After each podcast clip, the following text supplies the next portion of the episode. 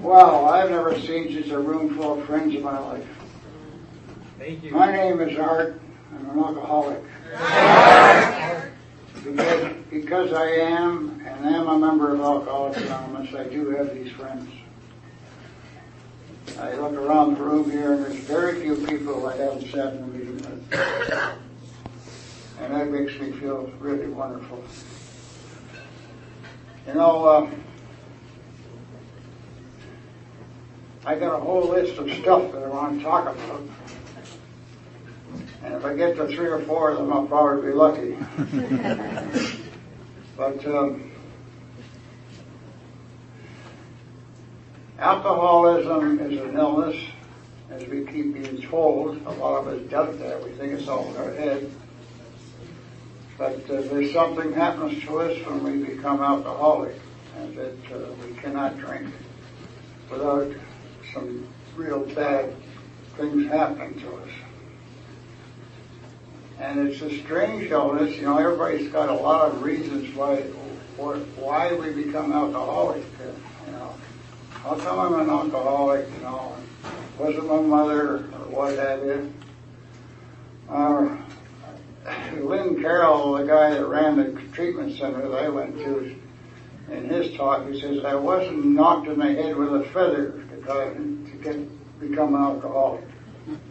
I became alcoholic because I drank alcohol. And I know from uh, observation and from think of my own life that anybody can become alcoholic. All they have to do is drink alcohol for a long enough period of time, and they will become alcoholic. But um, that's the way it happened to me anyway, because I didn't get to this program until I was 47 years old. Now I was kind of stubborn, but you know, I uh, just didn't think that I had a problem with alcohol. Everything else was the way it was.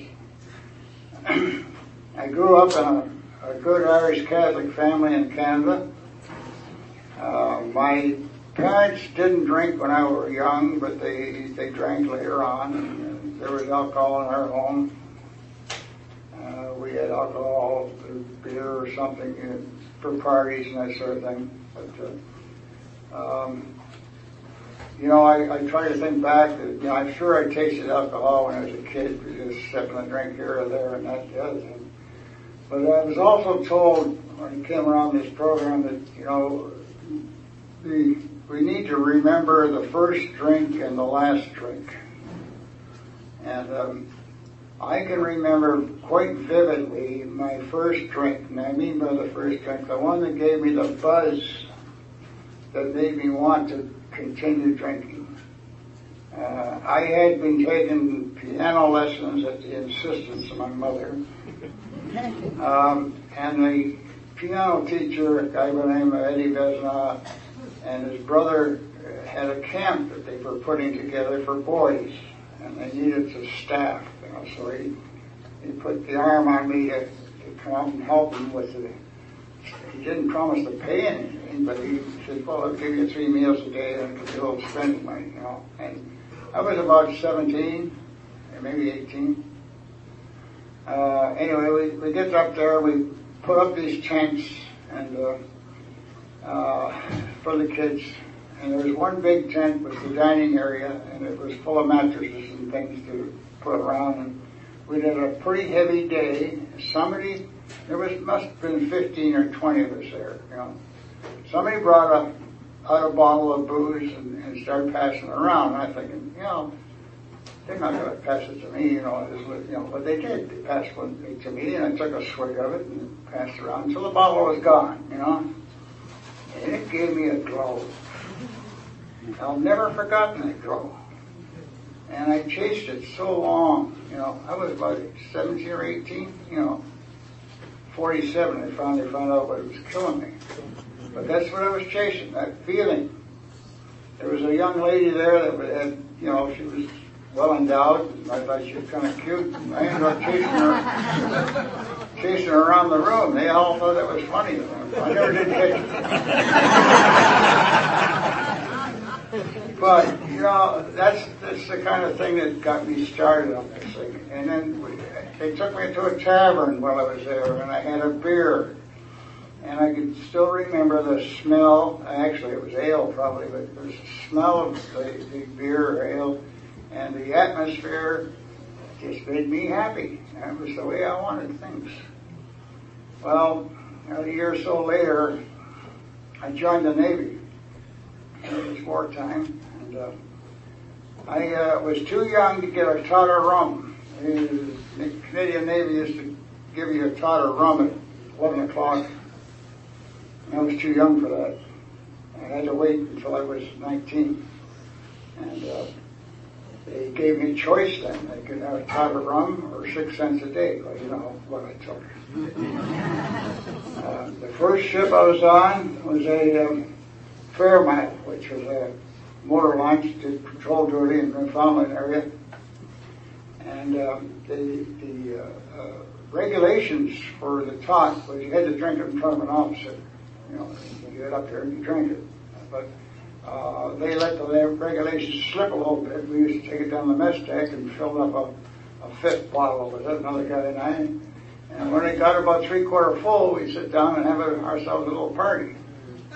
Um, and that was the way things went with me in, as far as the Navy is concerned. I ran, had my first blackout when I was in the Navy. And uh, I remember waking up on back on board ship. I hadn't got a clue how I got there. And I was covered with uh, sickness. It was a mess. and uh, I had a lot of nights like that uh, in the next couple of years while I was in the Navy. Um, when I left the Navy, I went back to school, and my weekend uh, soldiers at partying. Um, I just didn't apply myself well enough. I didn't quite finish uh, the. They had a uh, what they called a DVA. Uh, I think it was called it. We it gave us education for a month of education for a month of service. And so I had enough to have four years of, of engineering education, and I flunked out of my second year and uh, decided I'd go back second and try it again and gave up. Yeah. And I went to work. I drank on weekends and uh, well, actually, when I was working on that job up in Northern Ontario, I drank every day. But, you know, my memory's kind of sloppy. Um, fast forward to getting married, moving to the United States. I uh, got a job in Canada and got the, offer, opportunity to move to the United States. And uh, I came down here and, and uh, my alcohol consumption was down to uh, very rarely. You know. But as I became better uh, at my job and had a more important quotation marks uh, position, I had the opportunity to do some drinking, and I drank. Had every opportunity, actually. I rarely got drunk, uh, but I drank a lot. And uh, as my children grew up, we moved to Gary when they were about um, three and four, and uh, we moved out of Gary when they were out of high school. And uh, but during that period of time is when my alcoholism grew because we, I got into some habits. The habit of having a lunchtime drink, the habit of having a cocktail before dinner, and the habit of having party at every opportunity. And always have a case of beer around for the chores when you're working during the weekend, you know. And I just kept uh, drinking and drinking and drinking. Now, I didn't get into any serious trouble ever. I didn't get picked up by the cops. I didn't get any DUIs. I just simply was lucky, I guess. And uh, I was until the latter part of my drinking, I was kind of one of those happy drunks. I could, you know, talk somebody into almost anything when I was drinking. I lost all my inhibitions and was able to talk fluently and do things that I couldn't do when I was sober. And uh, so it was kind of a crutch for me. Um, I worked in Chicago. I lived in Gary.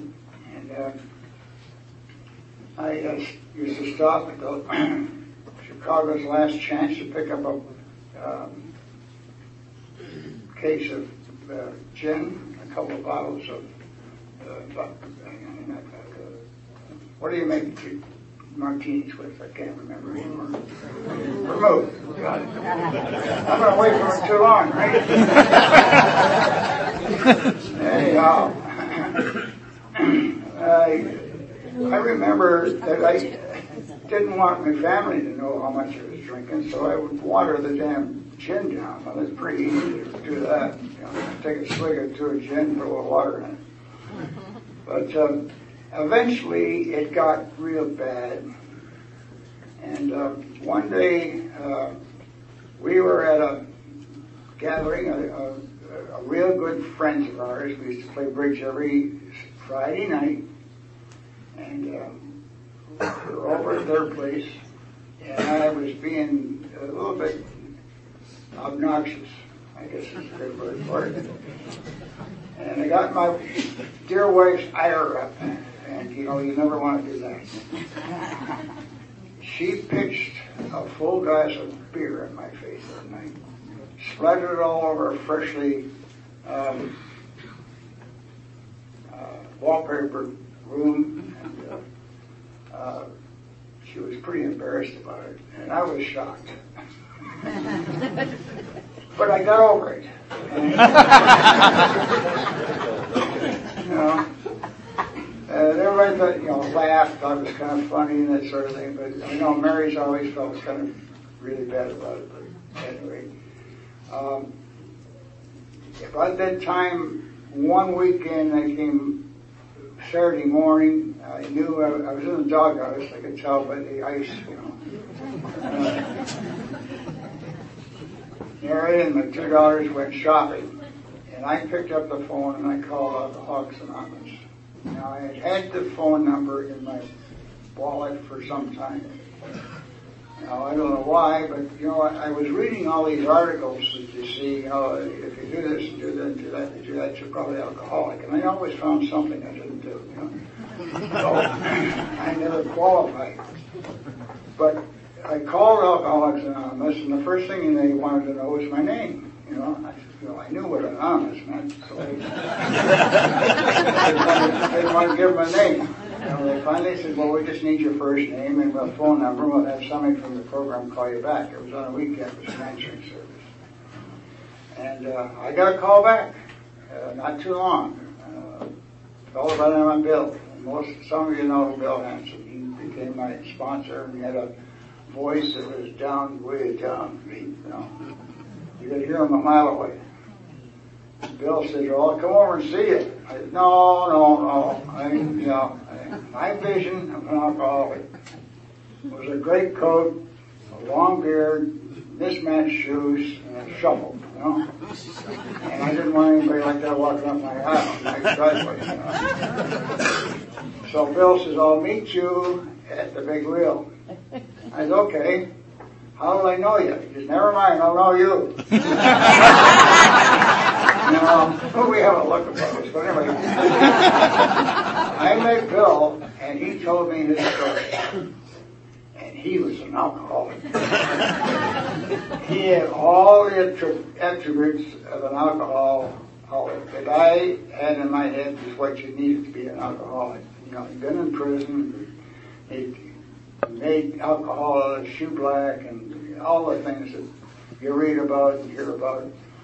Uh, boy, this guy's really got it. You know, I, I, he convinced me that I was not an alcoholic. so he made sure I had his phone number. He had a garage at the corner of Lake Street and Melton Road at the time. And, uh, uh, I uh, would sometimes stop there for gas and just make sure he's still there, I think. I don't know.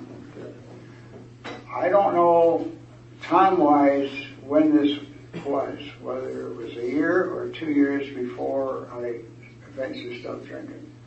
But um, I kept in touch to make sure he was still there, and, um, but never called him.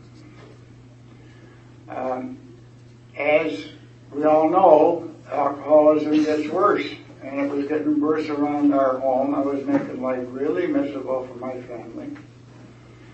Not that I was beating them up or doing anything like that, but I was not being a father and, and husband. And, uh, my wife was so concerned about it, she talked to her doctor about it.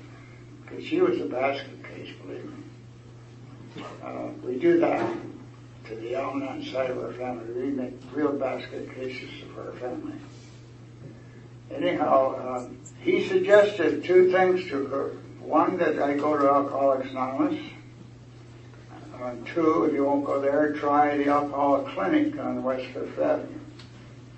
Well, she got me in the corner of the kitchen, the dinette where we lived. And she and my daughters were sitting there, and they were kind of laying down the law to me. You got to do something. Why don't you go to Alcoholics Anonymous? I I tried that. I called them. They don't. They don't know what the hell they're talking about. Well, will you go to Alcoholics uh, Clinic on Fifth Avenue? And you know, just to get her off my back, I said, okay. So I went down to this clinic on Fifth Avenue and signed up. And we sat in a circle and they tried to talk like we do at an AA meeting and it, you know, stroked my head. And um, uh,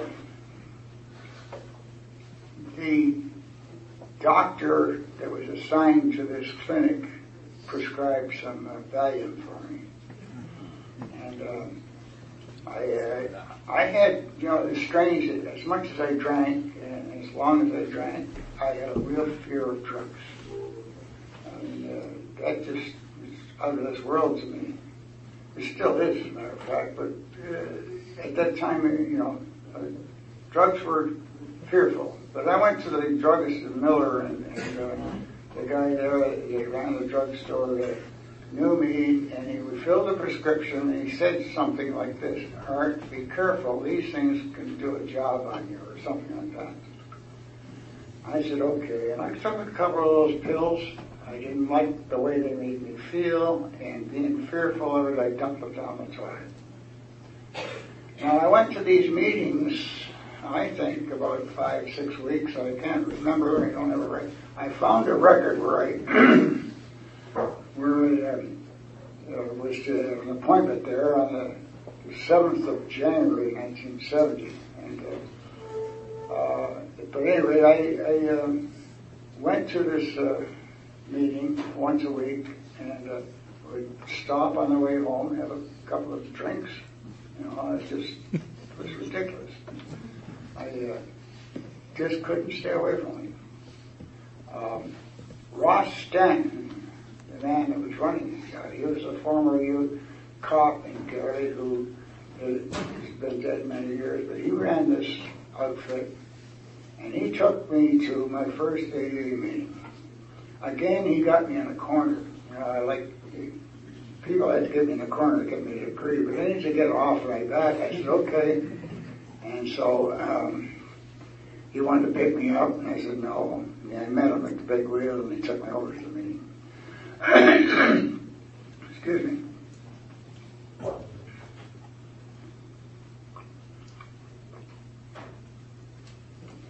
It was a Miller, uh, Edna Miller, Miller meeting, and uh, um, there were several people in the meeting, one or two, that I knew.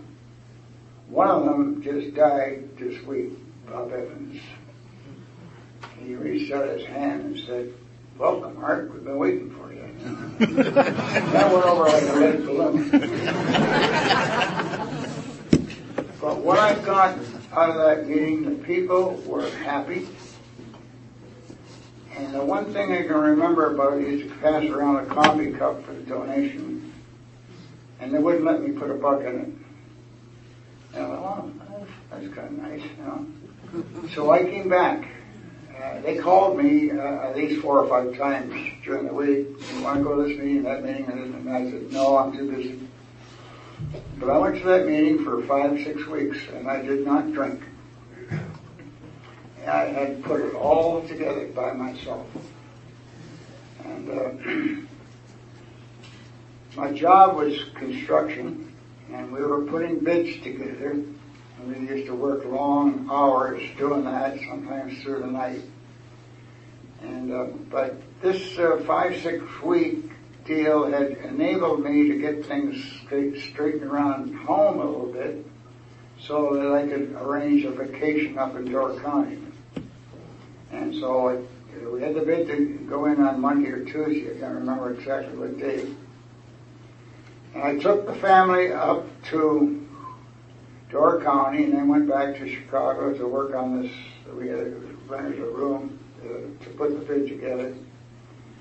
And uh, I used to say that I took my uh, last, started my last trunk after the bid. But looking at my little, I have a diary that I kept, and I used to keep a little, you know, I wouldn't want to write that didn't drink today or drank today. I didn't write that. I had a little diary one, two, three, it would be one first day, second day, three days, and X, X, X, X means I drank.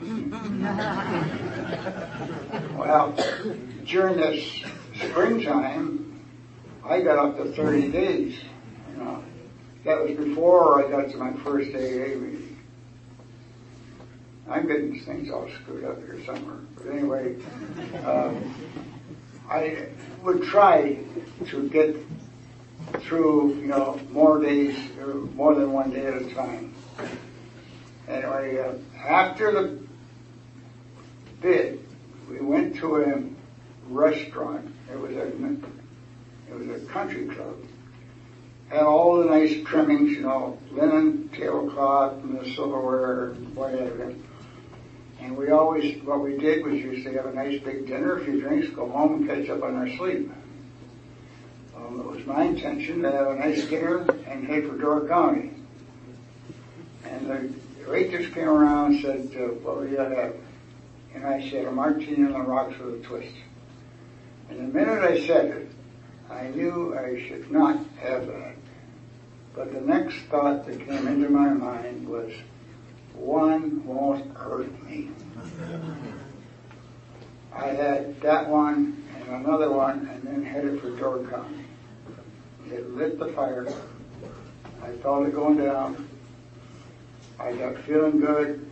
In every bar, I, I, I didn't stop at too many bars because I'd stop for one and stay for 12. That's what happened. I stopped here on roads I'd never been on in my life, you know, and it took me about eight hours to do a three-hour drive. But uh, it was the most miserable holiday that the family ever had, I guess, because I was out of it for the whole time. I got back to work, and I was still out of it. You know, I just couldn't seem to catch it. Couldn't seem. I went. I even made novenas. Was a Catholic, and I had novenas. I used to make novenas whenever I wanted something. And uh, uh, sometimes it got them, sometimes it didn't. But uh, I made a, a novena, and there was a little old Catholic church of St. Patrick's there around the corner from where I worked in Chicago. And I go in there and I sit down and pray as best I could, ask him for help. And uh, I even talked to one of the priests there. He says, "Well, why don't you get with your people?" I didn't know what the hell he was talking about. I guess he was talking about AA, but I don't know. Um, but I do remember during this time that um, uh, not quite no. Mary had had enough, and she gave me an ultimatum.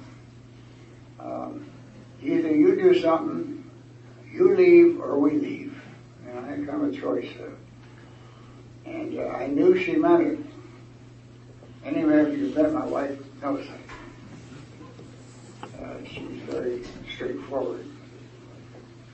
So I uh, I got on the horn to talk to Bill and asked him, what, what do you, uh, uh, what can I do? You know, and so he he got, introduced me to a guy down in Chicago uh, that I went to see in, in the uh, merchandise mart. Found the guy. He took me to lunch, offered me a drink.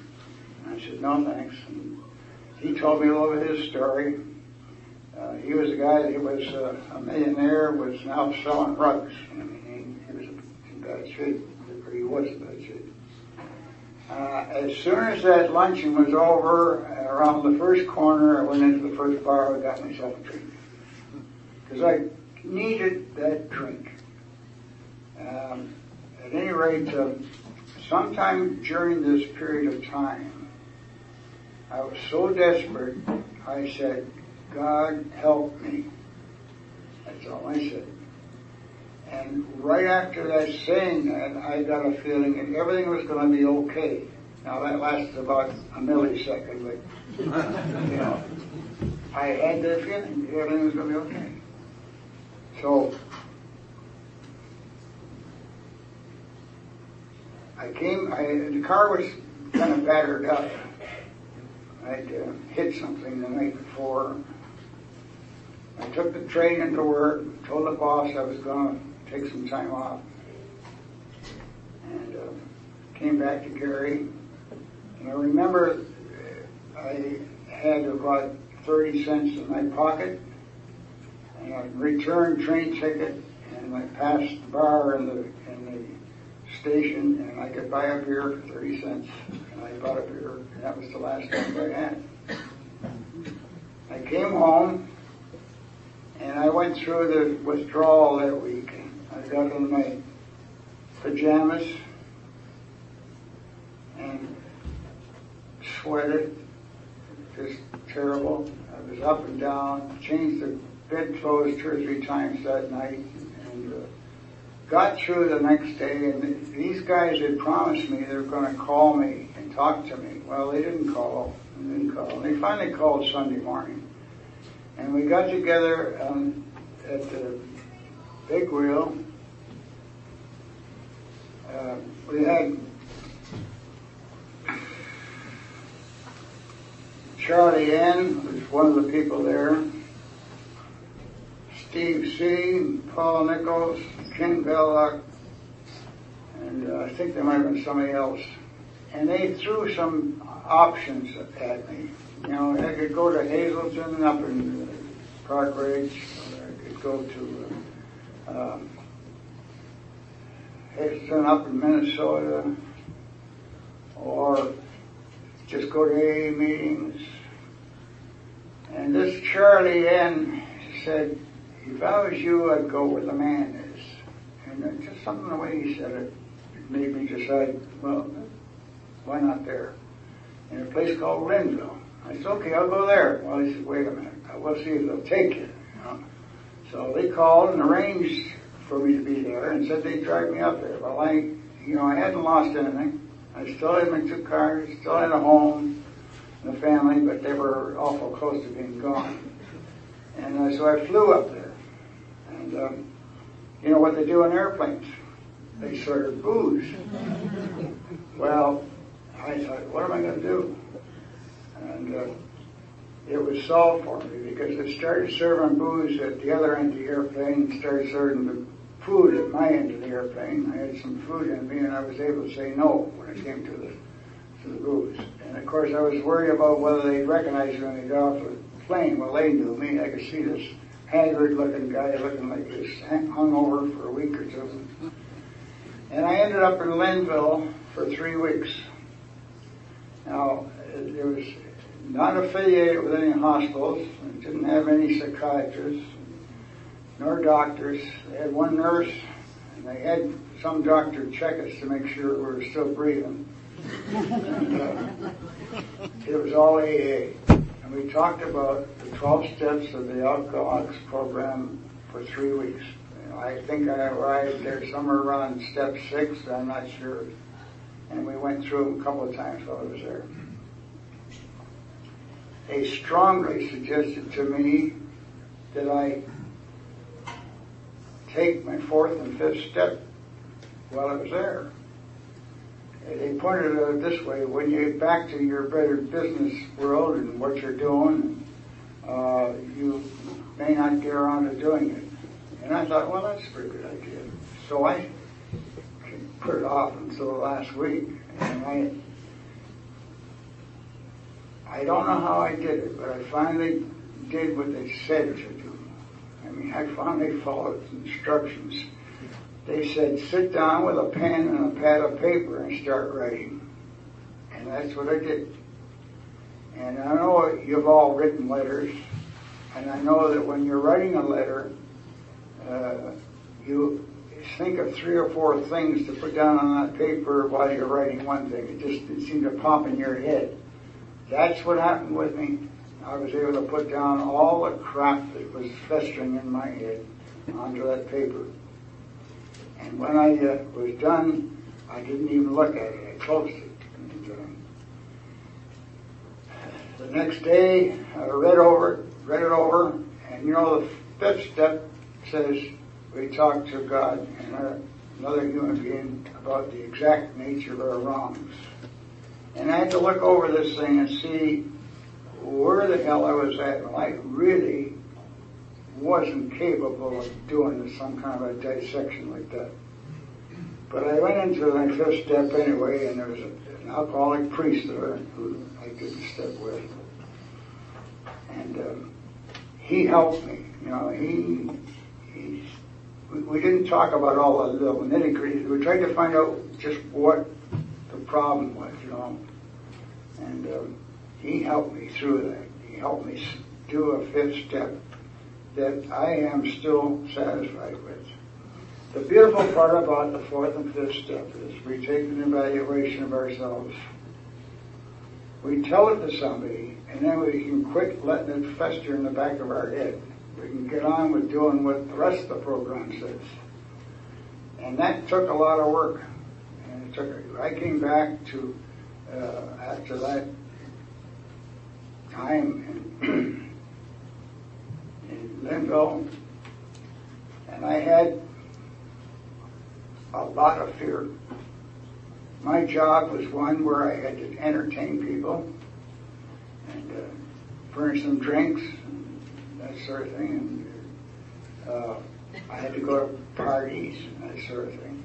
And uh, my sponsor said, well, you know, we suggest that you take somebody with you, you know, that's on the program, or some your wife or somebody else, uh, or uh, you know, go early, leave, uh, go late, leave early, and um, so uh, he suggested, "I'll come over and go with you." Well, if anybody's known Bill, that, that alone would scare you sober.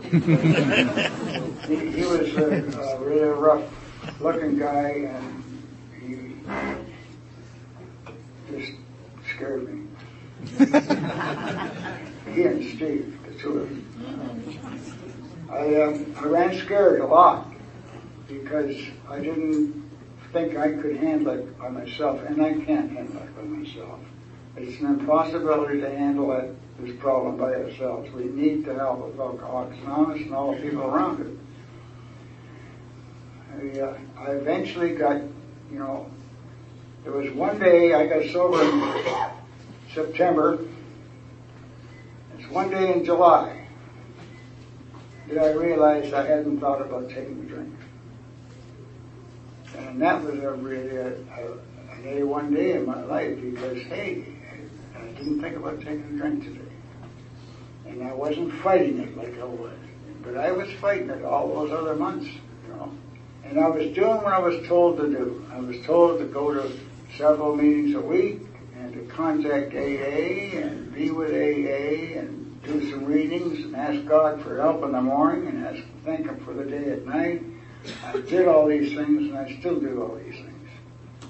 You know, today I go to meetings and you think, well, what the hell does he have to be at a meeting? You know, I don't have to be here. I love being here. Uh, which is what Bill Hanson said the day he took me a meeting in Plum Park and he thought he was nuts. But yeah, I do. I love being here. But the other reason is I am built, I'm a, a human being, and we all have the same problem. Our, we forget pain. Uh, you know, there wouldn't be anybody in any room if the women didn't forget the pain of childbirth. So pain is something we forget. And I need to be reminded that if I don't do what I'm supposed to do, I will drink again. I have seen it happen with several friends who didn't do what they were supposed to do. Now, it's not the same thing with every individual. But whatever we do, we need to keep doing it to keep sober. Five years after I was on the program,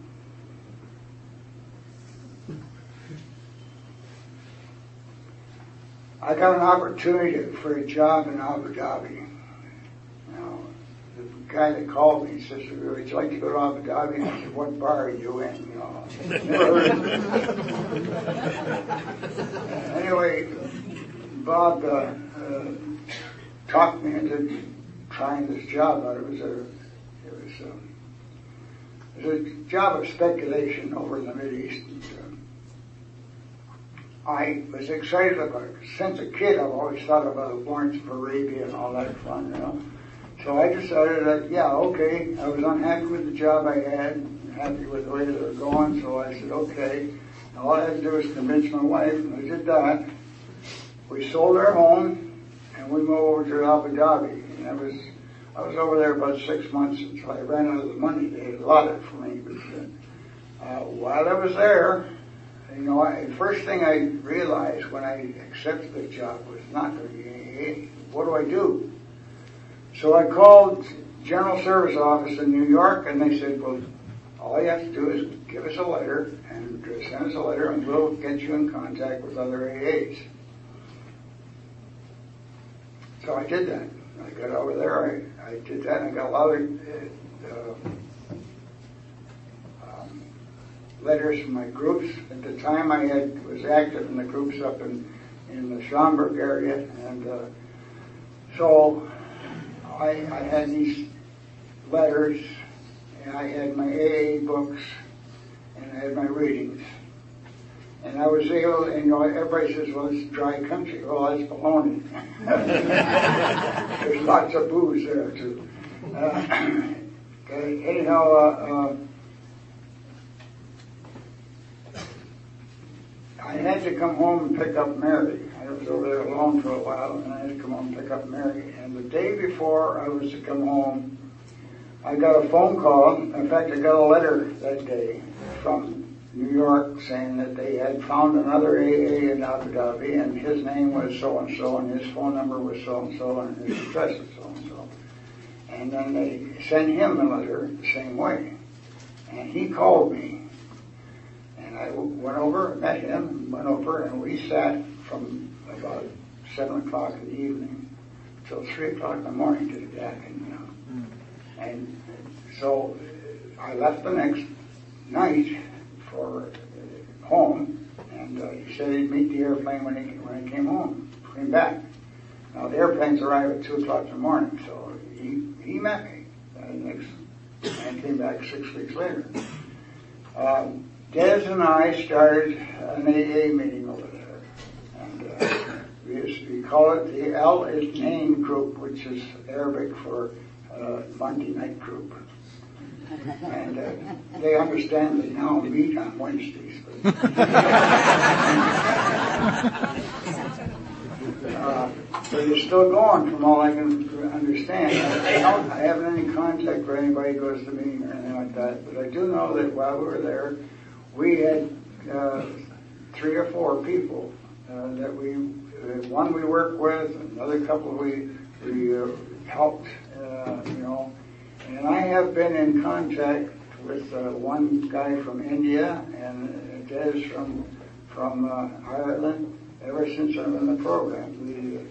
This year is the first year I haven't heard from either one of them at Christmas time, so I hope they're still well. but um, AA is everywhere. And the fellowship, the uh, general service office serves a real good purpose, you know, uh, getting it to guys like me and uh, and there's a lot of loners out there who have no way of getting to an AA meeting, and yet they stay sober. So you know, it's not just getting to AA meetings that makes us sober. It's working the program that makes it sober. And uh, we can do that without the meetings, but boy, the meetings are one hell of a help. Um, I uh, got all these notes. I don't think I said half of what's on here. Uh, I usually close my meeting with uh, suggestions that I got from uh. And I have, um, to the best of my ability, which is not perfect, tried to work these suggestions. I have regular hours for rising and retiring. Use a prayer and meditation book or a 24 hour book, of Confidence in God. Eat regular meals. Take AM and PM breaks. Have daily contact with an AA member. Read two pages from the big book daily. Now, I tried to do that. Never was very successful. I'd get into the book and I'd read three or four chapters and then put it on the shelf and I'd come back to it for six months. So, I mean, I'm still learning. Contact AA when out of town. Concentrate on today's problems only. Make frequent use of serenity prayer. Attend the church of your choice at least once a week. Take daily inventory. Do a good turn for someone each day. Remember, AA begins at home. Be thoughtful. Attend meetings at least twice a week. Learn and live the 12 steps. At bedtime, say a prayer of thanks for another day's sobriety. And on the blackboard, there was a big sign said, prayer changes things. In small letters at the bottom said, even me. I have made, made copies of that if anybody's interested in putting it in their 24 hour book. Um, I've had a lot of help over the years. Uh, a couple of things I want to mention.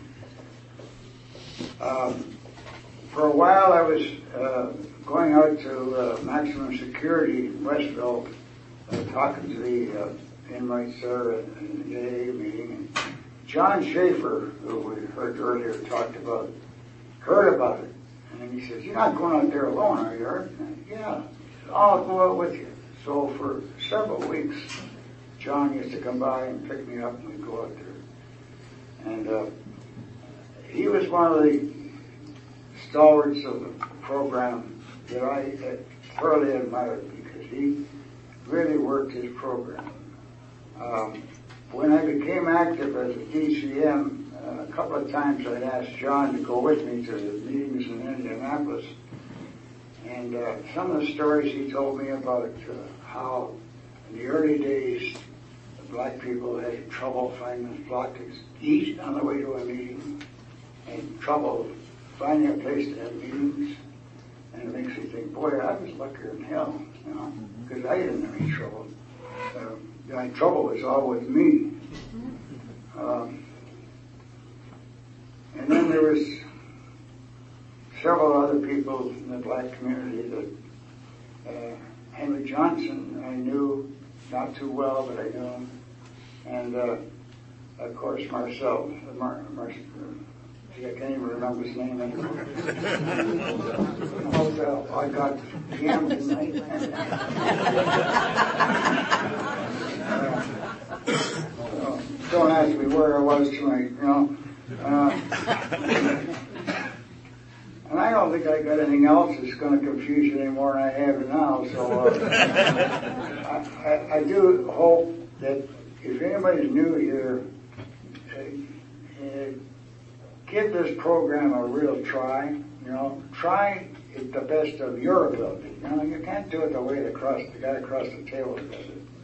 You have to do it your way, and you're going to find your way if you put your trust in God, and He will help you if you ask Him. Now, you won't if you don't ask Him. So you need to ask God for help, and I think that's the same as around the program. They're not going to help you unless you ask them. If you ask somebody for help, boy, you're going to get it. I think I've said enough for today, and thanks so much for being here for me. And I really appreciate seeing so many great friends.